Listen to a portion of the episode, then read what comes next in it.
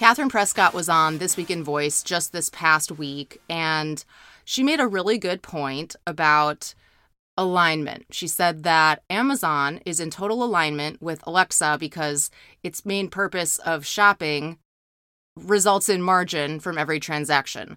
Amazon aligns with shopping. Customers buy from them. Google, Google Home, Google Assistant is not about shopping very much. Sure, that's a feature.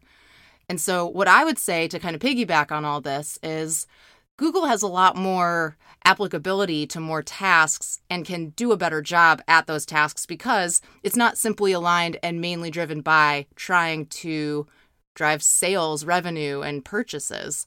And you can tell Google knows more. It's tapped into a much larger database and information in the entire world. Amazon doesn't have search, Amazon has products.